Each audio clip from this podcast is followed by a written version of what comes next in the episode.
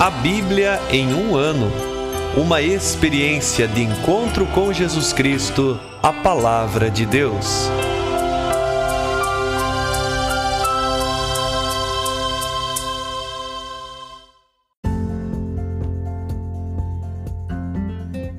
Olá, eu sou o Bruno, seminarista da Diocese de Ponta Grossa, Paraná.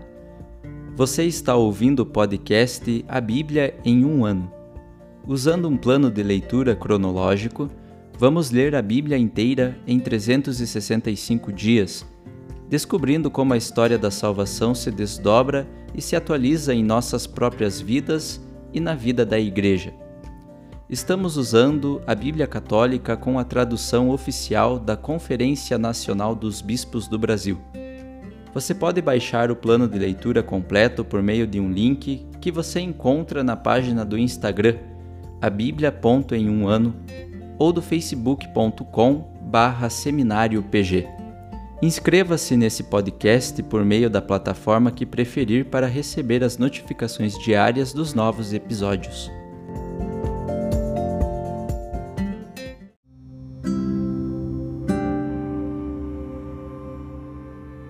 Olá, eu sou o Padre Jaime Roça, da Diocese de Ponta Grossa, no Paraná. Antes de iniciarmos a leitura e a escuta dos textos bíblicos propostos para hoje, peçamos que, pela ação de Deus, a Sua palavra frutifique em nossas vidas. Em nome do Pai, do Filho e do Espírito Santo. Amém. Senhor, envia Teu Espírito Santo para que eu compreenda e acolha a Tua palavra, que eu possa conhecer-te, amar-te, servir-te e louvar-te a fim de que pelo testemunho da tua palavra todos te adorem. Faze, ó Deus, que pela leitura da tua palavra os pecadores se convertam, os justos perseverem na graça e todos consigamos a vida eterna. Por Cristo nosso Senhor. Amém.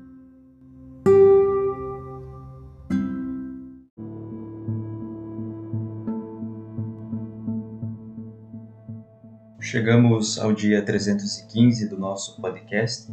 Leremos o Evangelho de São Lucas, nos capítulos 6, 7 e 8, e o livro dos Provérbios, capítulo 26, versículos de 1 a 3. Lucas, capítulo 6 Certo sábado, Jesus estava passando pelas plantações de trigo e os discípulos arrancavam as espigas, debulhavam-nas com as mãos e comiam. Alguns fariseus disseram: Por que fazeis o que não é permitido no sábado? Jesus respondeu-lhes: Nunca lestes o que fez Davi quando teve fome, ele e os seus companheiros? Entrou na casa de Deus, pegou e comeu os pães das oferendas, que só os sacerdotes podem comer, e os deu aos seus companheiros e acrescentou: O Filho do Homem é o Senhor do sábado. Em outro sábado, Jesus entrou na sinagoga e começou a ensinar. Lá estava um homem que tinha a mão direita seca. Os escribas e os fariseus, buscando um motivo para acusar Jesus, observavam-no para ver se faria uma cura em dia de sábado. Ele, porém, conhecendo seus pensamentos, disse ao homem da mão seca: Levanta-te e fica aqui no meio. Ele se levantou e ficou de pé. Jesus disse-lhes: Eu vos pergunto, o que é permitido em dia de sábado? Fazer o bem ou fazer o mal? Salvar uma vida ou deixá-la perecer? E passando a olhar sobre todos eles, disse ao homem: Estende a mão. O homem assim o fez, e sua mão ficou curada. Eles, porém, se encheram de raiva e começaram a discutir entre si o que fariam contra Jesus. Naqueles dias, Jesus foi à montanha para orar e passou a noite em oração a Deus. Ao amanhecer, chamou os discípulos e escolheu doze entre eles, aos quais também chamou de apóstolos. Simão, a quem deu o nome de Pedro, e seu irmão André, Tiago e João, Felipe e Bartolomeu, Mateus e Tomé, Tiago de Alfeu e Simão chamado Zelote, Judas de Tiago, e Judas Iscariotes, que foi o traidor. Jesus desceu com eles da montanha e parou num lugar plano. Ali estavam muitos dos seus discípulos e uma grande multidão do povo, de toda a Judéia e de Jerusalém, e do litoral de Tiro e Sidônia. Vieram para ouvi-lo e serem curados de suas doenças. Também os atormentados por espíritos impuros eram curados, e toda a multidão tentava tocar nele, porque dele saía uma força que curava a todos. Então ergueu o olhar para os seus discípulos e disse-lhes: Bem-aventurados vós, os pobres, pois vosso é o reino de Deus. Bem-aventurado vós que agora passais fome, pois sereis saciados. Bem-aventurados vós que agora estáis chorando, pois haveis de rir. Bem-aventurados sereis quando vos odiarem, vos expulsarem e injuriarem quando banirem o vosso nome como coisa má, por causa do Filho do Homem. Alegrai-vos nesse dia e exultai, pois grande é a vossa recompensa no céu. Assim os pais deles faziam os profetas. Mas ai de vós, ricos, pois já tendes vossa consolação. Ai de vós que agora estáis fartos, pois passareis fome. Ai de vós que agora estáis indo, pois ficareis de luto e chorareis. Ai de vós quando todos falarem bem de vós, pois assim os pais deles faziam aos falsos profetas.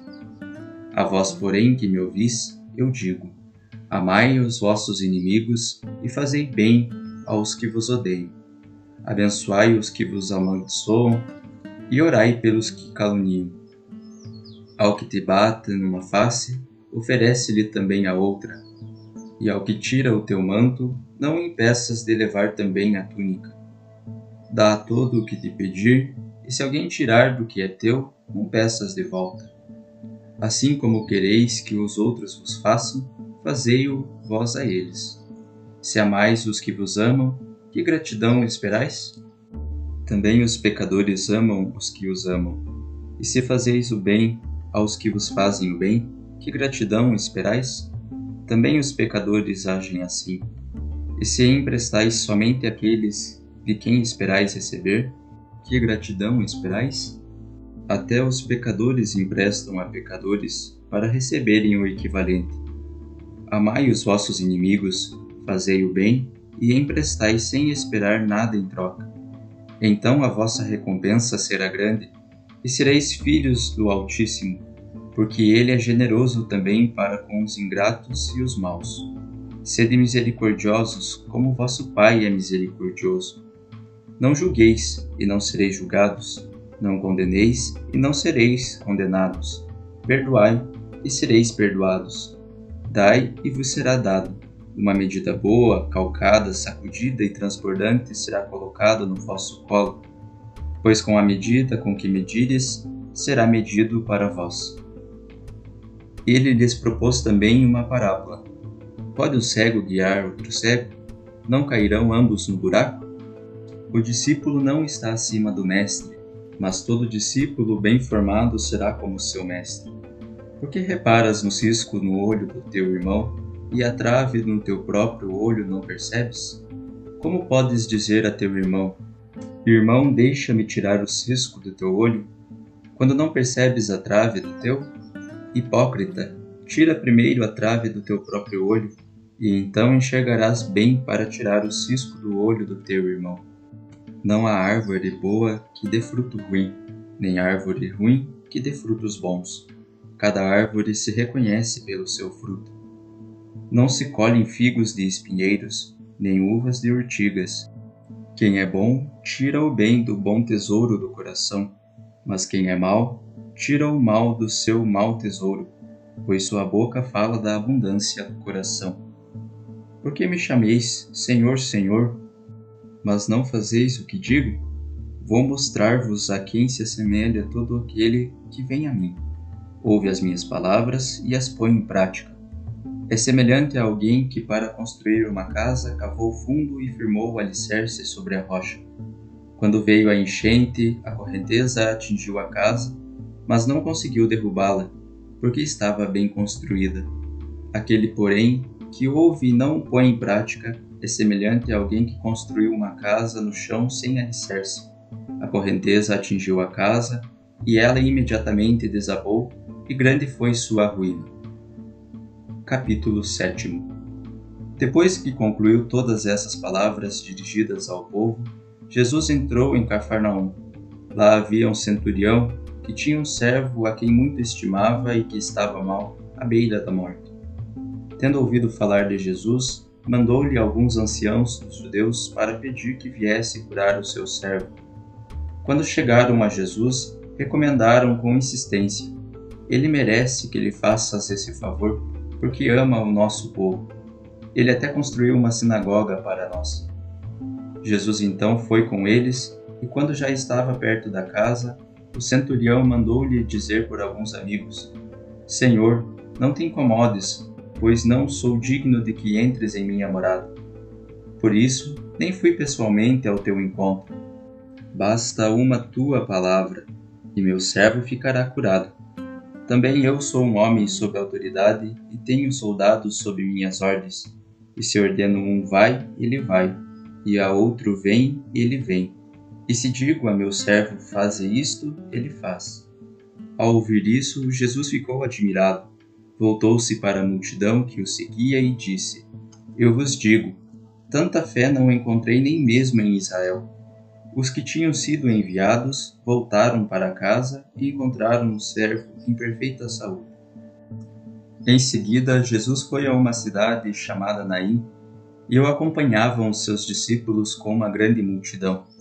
Quando chegou à porta da cidade, coincidiu que estavam levando morto, um filho único, cuja mãe era viúva. Uma grande multidão da cidade ia com ela. Ao vê-la, o Senhor encheu-se de compaixão por ela e disse: Não chores. Aproximando-se, tocou no caixão e os que o carregavam pararam. Ele ordenou: Jovem, eu te digo, levanta-te. O que tinha morrido sentou-se e começou a falar, e Jesus o entregou à sua mãe.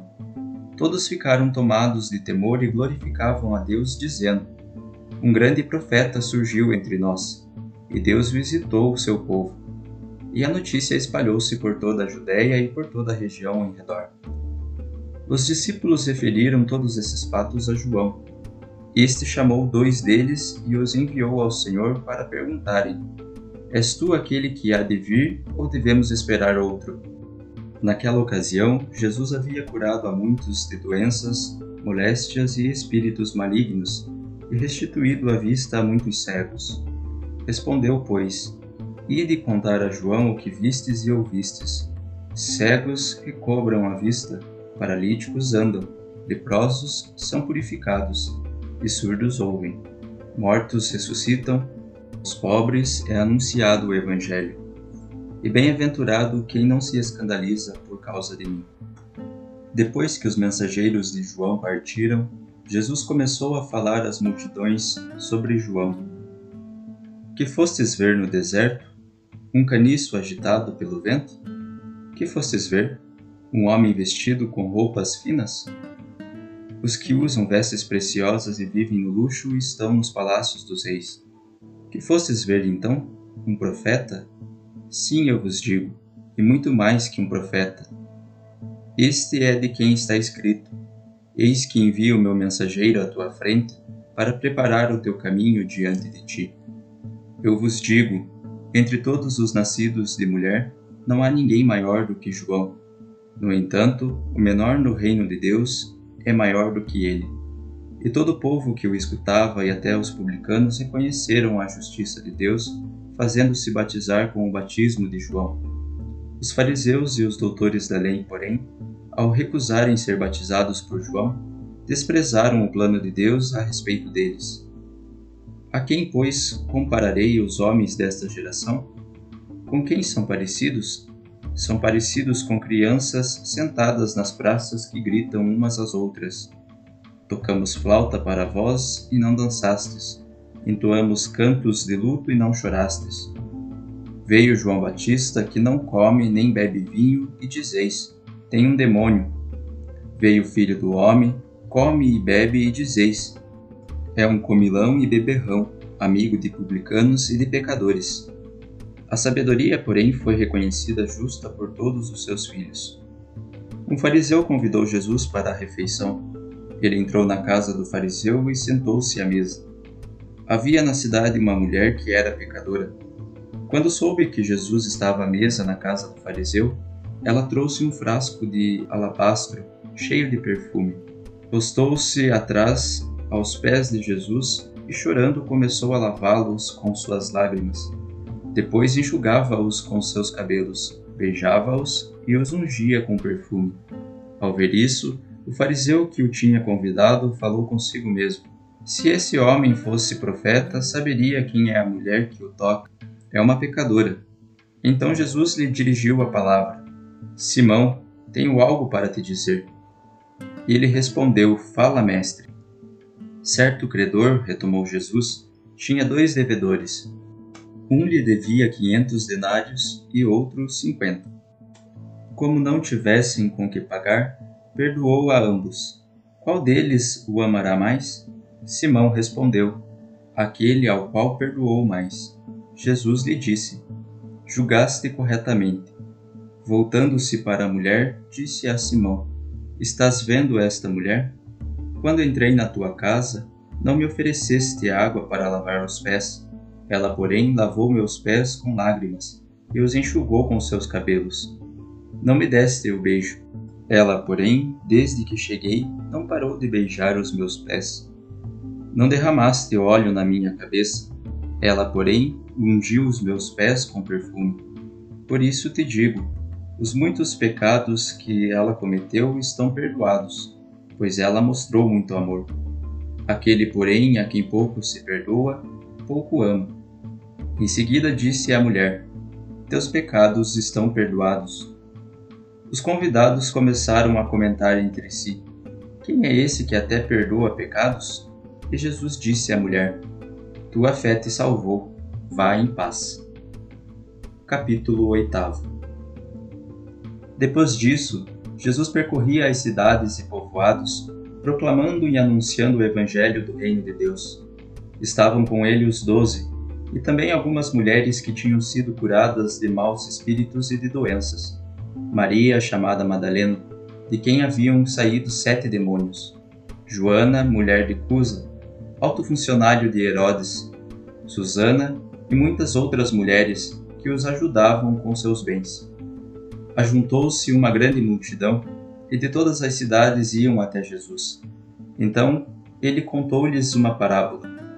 O semeador saiu a semear sua semente, e ao semear, parte caiu à beira do caminho e foi pisada, e os pássaros do céu a comeram. Outra parte caiu sobre a rocha, brotou, mas secou, por falta de umidade. Outra parte caiu entre os espinhos, e os espinhos cresceram junto com ela e a sufocaram. Ainda outra parte caiu na terra boa e brotou, e deu fruto até cem por um. Dito isso, ele exclamou: Quem tem ouvidos para ouvir, ouça. Seus discípulos faziam perguntas sobre o sentido da parábola. Jesus então disse-lhes: A vós foi dado conhecer os mistérios do reino de Deus. A outros, porém, só por meio de parábolas para que vendo não vejam e ouvindo não entendam. Eis o que significa a parábola. A semente é a palavra de Deus. Os que caíram à beira do caminho são os que ouvem, mas logo vem o diabo e arranca a palavra do seu coração, para que não creiam e não se salvem. Os que caíram sobre a rocha são os que ouvem e acolhem a palavra com alegria, mas não têm raiz. Por um momento creem, mas quando chega a tentação desistem. O que caiu entre os espinhos são os que escutam, mas vivendo em meio às inquietações, riquezas e prazeres da vida, são sufocados e não chegam a dar fruto. O que caiu na terra boa são os que, com um coração bom e generoso, ouvem e retêm a palavra e dão fruto pela perseverança. Ninguém acende uma lâmpada para escondê-la debaixo de uma vasilha ou colocá-la debaixo da cama ela é posta num candeeiro para que os que entram vejam a luz. Ora, não há nada de escondido que não venha a ser manifesto, nada há de secreto que não venha a ser conhecido e se tornar público. Considerai bem, portanto, a maneira como ouvis, pois a quem tem será dado, e a quem não tem lhe será tirado até aquilo que julga ter. Chegaram junto a ele sua mãe e seus irmãos, mas não podiam aproximar-se por causa da multidão. Alguém lhe comunicou: Tua mãe e teus irmãos estão lá fora e querem te ver. Ele respondeu: Minha mãe e meus irmãos são estes, os que ouvem a palavra de Deus e a põem em prática. Certo dia, Jesus entrou num barco com seus discípulos e disse-lhes: Passemos à outra margem do lago. E partiram. Enquanto navegavam, ele dormiu. Precipitou-se então uma ventania sobre o lago. O barco encheu-se de água e eles se achavam em perigo. Dirigiram-se a Jesus e o despertaram, dizendo: Mestre, mestre, estamos perecendo. Ele se levantou e repreendeu o vento e a fúria da água, e pararam. E veio a calmaria. Então disse aos discípulos: Onde está a vossa fé? Cheios de temor e de admiração, diziam uns aos outros: quem é este que até os ventos e a água dá ordens e lhe obedece? Eles navegaram para a região dos Genezarenos, de fronte da Galiléia. Quando Jesus pisou em terra, veio à cidade ao seu encontro um homem que tinha demônios. Havia muito tempo que não se vestia, nem morava em casa alguma, mas nos túmulos. Ao ver Jesus, prostrou-se diante dele e gritou em alta voz: Que queres de mim, Jesus, filho do Deus Altíssimo? eu te peço que não me atormentes. Com efeito, Jesus estava ordenando ao espírito impuro que saísse daquele homem. Ora, muitas vezes o espírito o dominava, e para protegê-lo, amarravam-no com correntes e grilhões, mas ele arrebentava as correntes e era impelido pelo demônio para lugares desertos. Jesus então lhe perguntou: Qual é o teu nome? E ele respondeu: Legião com efeito, eram muitos os demônios que haviam entrado nele, e eles pediam a Jesus que não os mandasse para o abismo. Entretanto, estava pastando aí, na montanha, uma grande manada de porcos. Rogaram-lhe que os deixasse entrar nos porcos, e ele permitiu. Os demônios saíram do homem e entraram nos porcos, e a manada precipitou-se pelo despenhadeiro no lago e se afogou. Vendo isso, os que cuidavam da manada fugiram e espalharam a notícia pela cidade e pelas aldeias. As pessoas foram ver o que havia acontecido e chegaram junto de Jesus. Encontraram o homem de quem saíram os demônios, sentado aos pés de Jesus, vestido e no seu perfeito juízo. Ficaram com medo. Os que presenciaram o fato contaram-lhes como o possesso fora curado. Toda a multidão da região dos Genezarenos pediu a Jesus que fosse embora, pois estavam com muito medo. Então Jesus entrou no barco e voltou. Entretanto, o homem de que havia saído os demônios pedia para poder ficar com Jesus, mas ele o despediu dizendo: Volta para a tua casa e conta tudo o que Deus fez por ti. E ele foi embora proclamando por toda a cidade o quanto Jesus tinha feito por ele. Quando Jesus voltou, a multidão foi recebê-lo, pois todos estavam esperando por ele. Veio então um homem chamado Jairo, um dos chefes da sinagoga, e caindo aos pés de Jesus pediu-lhe que fosse à sua casa, porque tinha uma única filha, de uns doze anos, e ela estava morrendo. Enquanto Jesus ia caminhando, a multidão o comprimia. Havia uma mulher que por doze anos sofria de hemorragia e tinha gasto toda a sua fortuna com médicos, sem que alguém conseguisse curá-la. Ela, por detrás, aproximou-se de Jesus e tocou na borla de seu manto. No mesmo instante, a hemorragia estancou. Jesus então perguntou: Quem foi que me tocou? Enquanto todos negavam, Pedro disse: Mestre, as multidões te apertam por todos os lados. Jesus, porém, disse: Alguém me tocou, eu percebi uma força saindo de mim. Vendo-se descoberta a mulher, tremendo, lançou-se por terra aos pés dele. Diante de todos, explicou a razão por que tocara nele e como no mesmo instante ficara curado. Jesus então disse-lhe: Filha, tua fé te salvou, vai em paz. Enquanto Jesus ainda falava, chegou alguém na casa do chefe da sinagoga dizendo: Tua filha morreu. Não incomodes mais o mestre. Ouvindo-o, Jesus lhe disse: Não tenhas medo, somente crê e ela será salva. Quando Jesus chegou à casa, não deixou ninguém entrar com ele, a não ser Pedro, João e Tiago, com o pai e a mãe da menina. Todos choravam e se lamentavam por ela. Mas Jesus disse: Não choreis. Ela não morreu, mas dorme. e zombavam dele, pois sabiam que ela tinha morrido. Ele, porém, segurou a mão da menina e exclamou: Menina, levanta-te. Ela voltou a respirar e, no mesmo instante, se levantou. Jesus mandou que lhe dessem de comer. Seus pais ficaram maravilhados, mas Jesus lhes ordenou que não contassem a ninguém o que havia acontecido.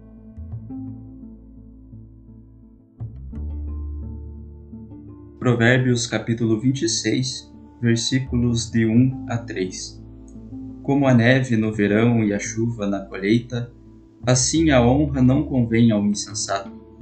Como a ave que esvoaça e a andorinha que volteia, assim a maldição gratuita fica sem efeito. O chicote é para o cavalo e o freio para o asno. Assim, a vara é para o dorso dos insensatos.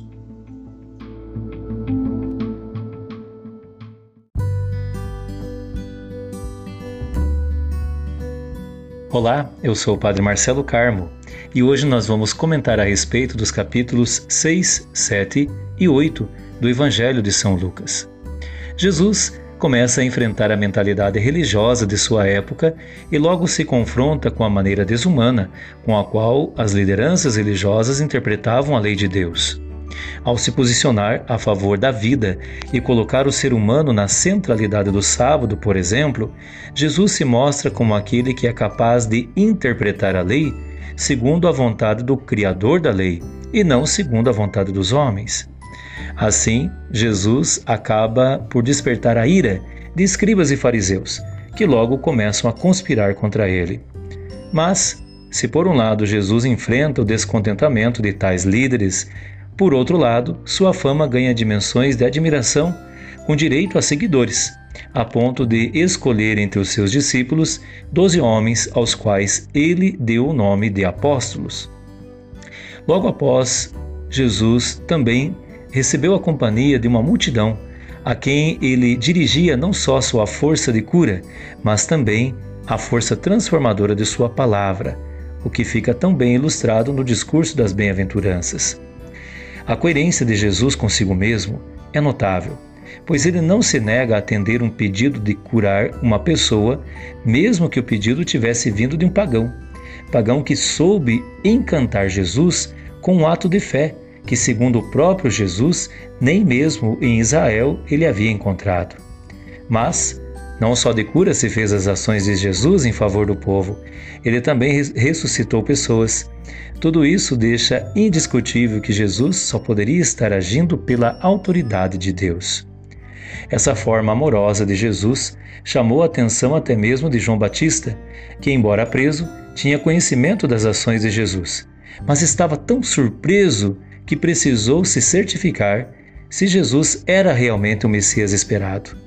Outro fato maravilhoso é que Jesus não era apenas um homem que estava ganhando relevância no meio do povo por acolher bem os pecadores, mas também por ele se deixar acolher pelos pecadores. Ele não se esquivava de ser publicamente amado, mesmo que o gesto amoroso viesse de uma pessoa cuja fama de pecadora era de conhecimento público. Por isso, não é de se espantar que Jesus tenha convidado a todos, até mesmo os pecadores, a passarem a ser da sua família, e que só precisava ouvir sua palavra e colocá-la em prática para que isso acontecesse. Ao consolidar o grupo dos apóstolos, Jesus dá a eles algo que é seu, a autoridade de realizar as mesmas obras que ele realizava. E não só, pois Jesus foi gradativamente se revelando a eles também em sua divindade. Mas esta atenção especial que os doze recebiam teria um preço, e Jesus procurava deixá-los conscientes disso. O preço seria testemunhar a sua paixão. Essa tarefa não foi fácil para Jesus, pois os apóstolos ainda eram afetados por uma ideia de grandeza e de poder, ao invés de uma ideia de humildade e de serviço. Encerrando esse nosso comentário, vai um pensamento inspirado em Provérbios, capítulo 26, versículos 1 a 3. A insensatez não possui qualquer virtude, e tudo que uma pessoa insensata merece é a correção. Tudo de bom a vocês, que Deus abençoe.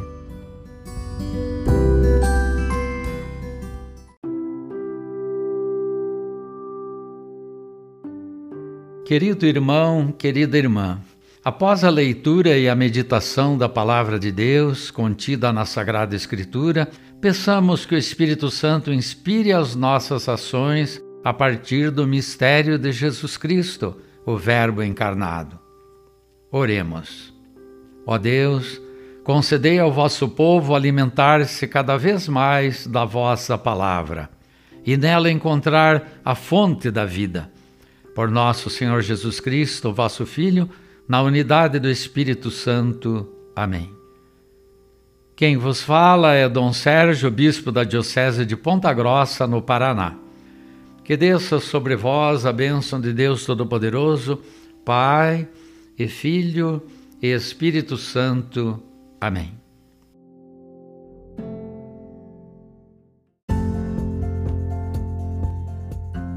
Você acaba de ouvir mais um episódio do podcast A Bíblia em um Ano.